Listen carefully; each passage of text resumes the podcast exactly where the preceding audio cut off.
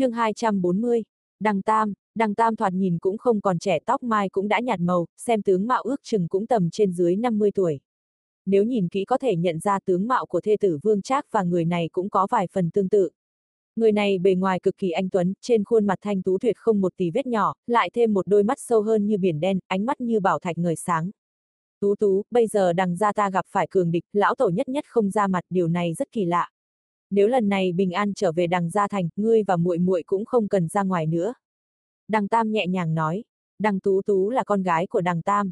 Thực tế, đằng Tam ngừng bế quan tu luyện ra khỏi gian mật thất là để đưa đằng Tú Tú quay về đằng gia thành. Nàng nhẹ gật đầu, nếu, nếu lần này cha khó thoát khỏi một kiếp chẳng may mất mạng, thì con cũng không cần đi tìm muội muội nữa, lập tức rời khỏi triệu quốc đi xa được bao nhiêu thì đi. Đi thật xa, do dự một chút đằng Tam nghiêm mặt dặn dò con gái. Vương Trác bay bên cạnh nghe những lời này, tuy vẻ mặt vẫn bình tĩnh nhưng thâm tâm cũng cười lạnh. Ánh mắt đằng tam dường như có thể nhìn thấu tâm can người ta, hắn quét một ánh mắt lạnh lùng qua con rể, trên mặt không chút biểu tình, khiến người ta không biết tâm trạng hắn hiện thế nào. Dịu dàng đưa tay vuốt vuốt mái tóc con gái, lòng người cha lại trào dâng từng ngọn sóng yêu thương. Nhiều năm trước, lão tổ khăng khăng ép hắn và thê tử phải chia lìa, hắn biết từ giờ trở về sau cuộc đời này, tuy hắn sống, nhưng cũng chỉ là một bóng ma bên cạnh lão tổ. Tất cả chỉ vì thê tử của hắn là con gái phàm nhân, còn hắn là con trai chính tộc họ đằng, là đứa cháu được lão tổ tông yêu quý nhất quyết không thể lấy phàm nhân làm vợ. Bởi vì, hậu thế đằng ra tất cần phải có cốt cách tu tiên. Nếu muốn thay đổi thì phải có cường quyền, tất phải vượt qua tu vi của lão tổ tông. Nhiều năm sau, hắn tu thành tuy nói hai đứa con gái dưới sự trợ giúp của hắn cũng bước vào tu chân giới, nhưng còn thê tử cũng hết tuổi thọ mà qua đời đã lâu. Hắn vô cùng bi thương thống khổ, đau như cắt từng khúc ruột cho tới bây giờ vẫn chưa lúc nào nguôi. Vô số năm qua, hắn luôn nghiêm khắc với bản thân toàn tâm lao vào tu đạo. Chỉ có theo đuổi tu đạo hắn mới có thể miễn cưỡng tạm quên đi nỗi đau mất vợ. Ở một mức độ nào đó, diện mạo của đằng tú tú rất giống mẹ. Với nàng, hắn dồn tất cả tình yêu đối với người vợ đã chết vào tình phụ tử. Nàng chẳng những là con, mà còn giúp hắn xoa dịu nỗi đau nhớ vợ. Cho nên, cả đời này, hắn tuyệt không cho phép bất cứ kẻ nào tổn thương đến đằng tú tú, sẽ không bao giờ để cho nàng chịu nửa điểm ủy khuất. Lạnh lùng quét mắt qua con rể, đằng tam nhàn nhạt. Vương Trác, để tình nghĩa của ngươi và tú tú, lão phu không giết ngươi. Ngươi đi đi, từ nay về sau, đằng tú tú và ngươi không có nửa điểm quan hệ. Ánh mắt Vương Trác lóe sáng, chằm chằm nhìn đằng tam, cười lạnh. Điên thật, dứt lời, hắn lùi lại, lập tức rời đi.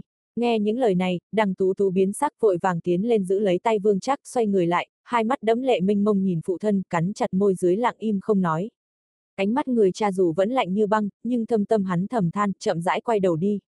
Ánh mắt của Tú Tú và Vong Thê năm đó giống nhau như đúc, hắn không thể trước mặt con gái mà ra tay giết chết con rể. Bởi hắn không muốn con gái hắn cả đời đau thương, Vương Trác, mặc dù năm đó đằng gia đã làm quá nhiều việc có lỗi với toàn gia tộc ngươi, nhưng ta vẫn hy vọng ngươi sẽ không làm tổn thương đến Tú Tú. Các ngươi dù sao cũng là đạo lữ song tu. Cha mẹ ngươi có lẽ không thể làm bạn bên ngươi cả đời, nhưng thê tử của ngươi là người duy nhất có thể đi cùng ngươi đến hết quãng đời còn lại. Vương Trác ngươi tự lo cho tốt. Vương Trác trầm mặc liếc mắt nhìn đằng Tú Tú, nội tâm vô cùng phức tạp. Thực tế cho đến giờ hắn cũng không biết, nếu thực sự có một ngày như vậy mình nên chọn lựa thế nào. Đằng Tú Tú ngấn lệ nhìn hai người đàn ông quan trọng nhất đời mình, khẽ nói. Phụ thân, Phương chắc sẽ không đâu, chàng sẽ không đâu, câu nói cuối cùng của nàng tràn ngập niềm vững chắc vào phu quân. Nữ nhân đáng thương, cho đến tận lúc này vẫn chấp nhất tin tưởng Vương Trác vĩnh viễn sẽ không bao giờ làm tổn thương nàng. Đằng Tam mặc dù nét mặt vẫn bình thản, nhưng sát khí trong lòng vẫn không hề giảm, ngược lại càng nhiều hơn. Nếu là như trước, đằng gia còn đang thế thịnh Vương Trác sống hay chết với hắn chẳng có ý nghĩa gì. Đằng Tam 10 phần chắc chắn thằng nhãi hèn nhát này sẽ không hành động thiếu suy nghĩ. Nhưng hiện tại là khi đằng gia đang gặp sóng gió, hoàn toàn bất đồng với trước kia. Đằng Tam đã quyết định về tới đằng gia thành rồi, sẽ tìm một cơ hội giết Vương Trác. Hắn vẫn có một cảm giác nếu Vương Trác này không chết đằng Tú Tú sẽ gặp nguy hiểm. Chỉ có điều, hắn không thể có cơ hội này. Một đám mây đen bỗng từ phía chân trời bay tới, gần như trong chớp mắt bao trùm khắp bốn phía, dường như bất cứ lúc nào cũng có thể rơi xuống. Ánh mắt đằng tam ngưng trọng, gần như không do dự, ngón trỏ tay phải búng một cái, phun ra một ngụm nguyên anh tinh huyết. Cùng lúc một điểm sáng bay ra từ trong túi chữ vật dung nhập với tinh huyết lập tức hóa thành một quầng sáng hình tròn xuất hiện trước mặt hắn.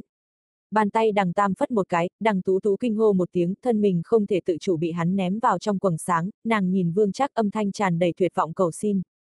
Phụ thân, tiếng nói con gái vọng vào tai, đằng tam thực sự không thể nhẫn tâm thầm thở dài thay phải lại phất một cái, ném luôn vương trác vào bên trong quầng sáng. Vương Trác cùng với Tú Tú, hai người biến mất. Hết thảy diễn ra cực nhanh, gần như ngay trong nháy mắt màn xương đen bao phủ, đằng Tam không tiếc hy sinh tu vi của chính mình, lấy ra một lượng lớn nguyên anh tinh huyết đem hai vợ chồng đằng Tú Tú truyền tống đi. Song đâu đó, trong lòng hắn không còn tiếc nuối, thân hình đứng thẳng, ngẩng đầu nhìn trời, bên người hắn vô thanh vô thức xuất hiện một thanh phi kiếm màu cam đang tỏa sáng. Phi kiếm này hắn tự luyện thành tên gọi điệu vận. Vợ hắn tên có một chữ vận.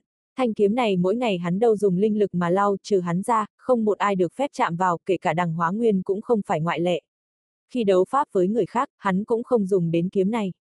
Cái chuôi phi kiếm hắn quý trọng nâng niu vô cùng, dường như không kém gì tú tú. Thanh kiếm này, khi hắn luyện, vợ hắn đã để lại bên trong một giọt máu tươi. Cũng vì giọt máu phàm nhân này khiến cho uy lực của kiếm bị sụt giảm không ít, nhưng đằng tam không quan tâm, trong mắt hắn, kiếm còn người còn kiếm mất người mất. Giờ phút này, trong lòng đằng tam chiến ý dâng cao mãnh liệt. Hắn biết hôm nay mình chắc chắn sẽ chết. Nếu cho hắn chọn cách chết, hắn hy vọng có thể cùng kiếm này chết. Nhẹ nhàng vuốt khắp phi kiếm, đây là lần cuối cùng trong đời hắn dùng linh lực lao kiếm, sau đó hai mắt đằng tam bỗng lóe sáng, lộ vẻ kiên quyết, không nói hai lời vỗ vào thanh kiếm, lập tức phi kiếm vù vù một tiếng bay nhanh về phía màn xương đen.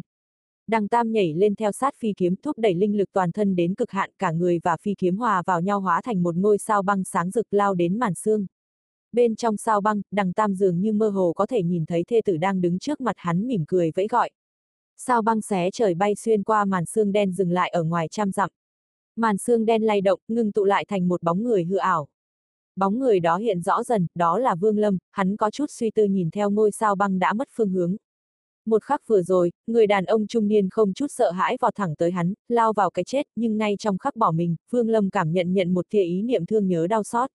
Trầm mặc một lúc, hắn không lấy hồn phách người này, tuy rằng hồn phách này nếu luyện sẽ có một thượng đẳng ma đầu.